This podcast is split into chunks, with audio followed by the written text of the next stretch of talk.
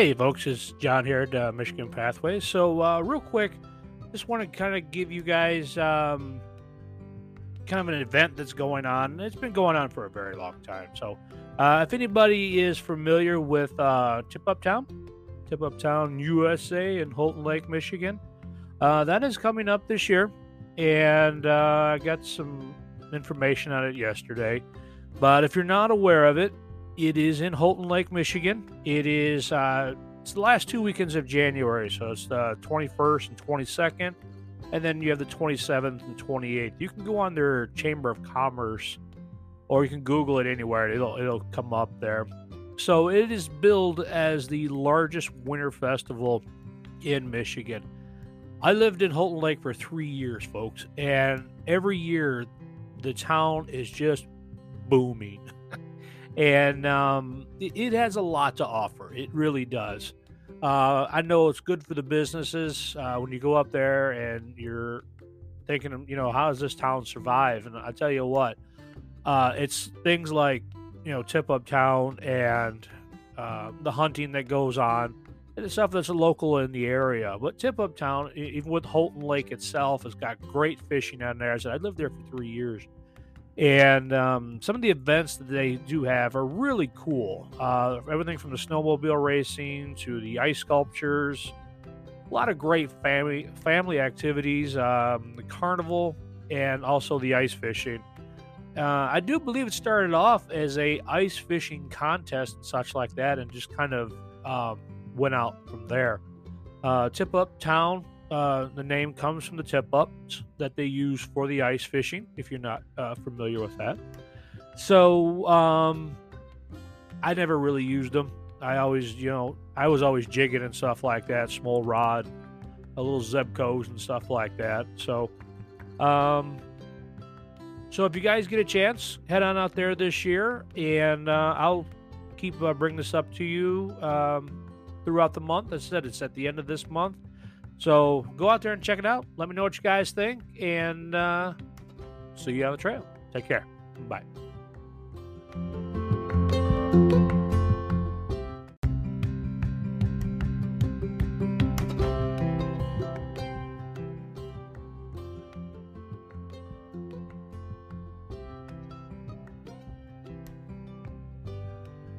Hey, folks, and welcome back to another episode of Michigan Pathways. I'm your host, John. And um, so it is a Thursday. It's the 12th. And uh, the weather here in southeastern Michigan isn't all that great. Can't make its mind up what it wants to do, but um, it'll do what it wants to. um, I do apologies if I sound kind of off right now. Been dealing with what everybody else has been dealing with as far as uh, sinus infections and getting sick and what type of thing. So my voice and everything kind of throw it's how everything is right now. So bear with me if you can. So um, on to today's show, it's gonna be a two-parter. So uh, over on my page, um, I have a, a, a, buddy that follows me, and um, Chris Hiller is his name. You can find him on uh, Michigan Pathways, Michigan Hikers, and um, Chris has a lot to offer when it comes to gear and um, different approaches to trails and such like that. So I advise, you know, if you guys want to see what Chris is up to, you know, come on over to Michigan Pathways, uh, Michigan Hikers. So he's got a lot to offer. I've been wanting to try to hook up with him and kind of do a, a, a video and that type of thing, but my schedule hasn't been all that great. So uh, Chris did agree to uh, send me. Um, I sent him a list of questions. He sent me some stuff back. So and then I told him verbatim, I'll just go ahead and read it as is because it, what he wrote, I can't condense down because it just doesn't make sense if I try to do that. And um, he wrapped it up pretty good. So his uh, three bits of advice for new hikers is one, start slow. I'm approaching 20K trail miles, and I still start every hike with a couple easy days. I through hiked the Appalachian Trail three times, and now every time I see plenty of inexperienced hikers trying to do big miles right from the start. They end up getting injured or discouraged. When planning hike, when planning a hike, allow to build up those big miles, and you'll enjoy your hike much more. And I agree. Um, my eyes were wide open when I hear, you know, guys, you know, uh, 10, 15, 20, 25 miles. You know, I was at that time watching Alex Mayer and him doing the uh, Yooper trails and such like that, and him knocking out 20 miles. I'm like, great, but you know, there's 20, it's 20 years between me and Alex, so um, can't do that when you, you know when you're inexperienced. You, you get definitely got to build up to that. Um, number two, long distance hiking is all about knowing what not to bring. My gear is consistently evolving as I look for things I can do without. I routinely look at each piece of gear and ask myself, do I really need this? Does it serve more than one purpose? If I haven't touched it in a week, I get rid of it. On the trail, it's about the weight. Light is fast, and fast is fun. And I agree. But like I've told you guys, you know, for the beginners and such like that, to make yourself kind of feel at home, bring a comfort item. You know, the 10 essentials have to be there. You know, we all talk about them, and that's part of our survival. But if we can find a multi purpose for something, this, that, or anything else, then, you know, we could lessen ourselves. But I'm not ready to take that big leap. Um, but remember, comfort is always, you know, right there with you when you bring something from home. Um, number three, be able to hike and camp on your own. I see so many rookie hikers, especially on the big trails, who are comfortably hiking with another person or in a small group. While there are some advantages, you end up letting the success or failures of your attempt through hiking depend on other people.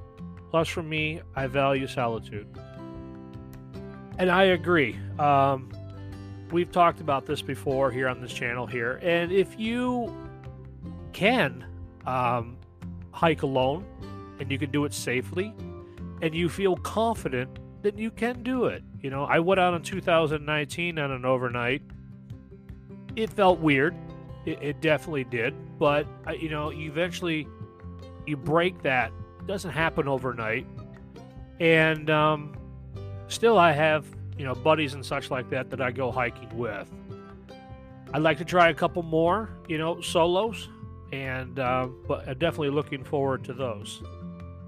So hang around, and on the flip side, we'll talk about water management. So you guys stay tuned.